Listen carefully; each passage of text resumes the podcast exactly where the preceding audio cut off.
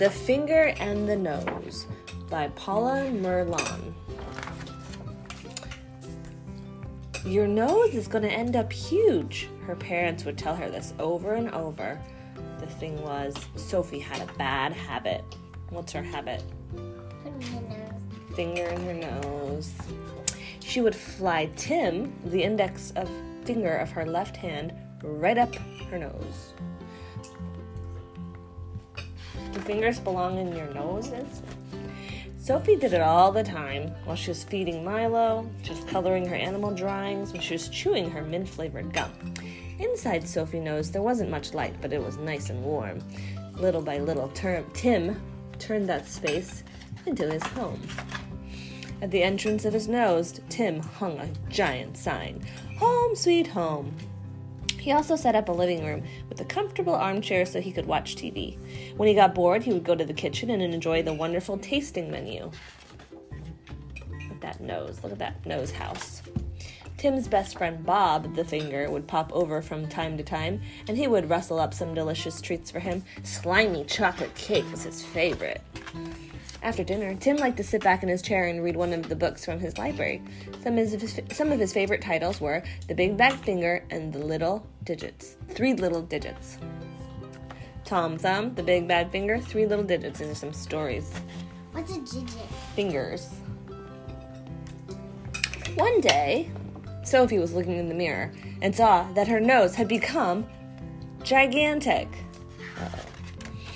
Oh, my nose looks like a turnip. Who's shouting and screaming? Mom, my nose is as big as a giant's nose. We told you, Sophie, but you never listened. What can I do? Can I dunk it in cold water? Ask it to shrink? Please hide it with a baseball cap? Oh, Sophie, you can figure it out for yourself. Take a good look, and think about what you need to do. What should she do to me? Take out her fingers. Take her finger out of her nose. Fingers belong in noses? No, they belong on your hands. Sophie started to think through everything she did that typical day.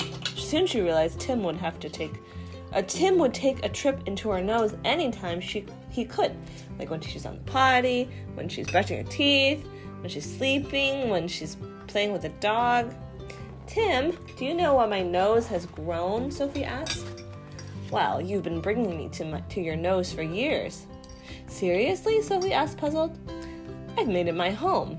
Inside, I've got a living room, a kitchen, a library, Tim replied. Look at that big nose. How could you do this to me? Sophie asked. And if you give me enough time, I'll be able to build a park with slides, swings, and flower beds, Tim added. Whoa. Look at that big nose. No, please, if you keep building things up there, my nose will hit the floor. Tim didn't know what to do. He wanted to help Sophie, but how could he do it without losing his lovely home?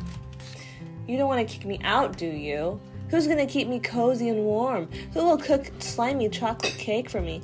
And more importantly, how can I read my favorite books?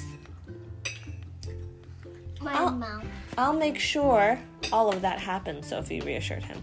I guess that's fine, Tim responded. It's up to your hand. Sophie pondered the situation. Her finger was right. She was the one who was responsible for making her nose grow so big. Her parents told her loads of times. Did she listen? She did now. Ever since then, Sophie has been careful about picking her nose, and Tim now has a warm jacket. So he doesn't get cold, he's cozy and warm.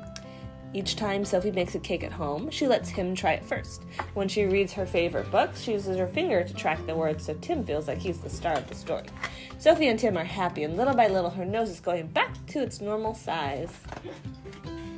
However, there's still someone at home who's got a lot to learn. And in the picture, it's her brother in the bunk bed under her. He's got his finger in his nose. Well, and I think his thumb is also in his mouth. The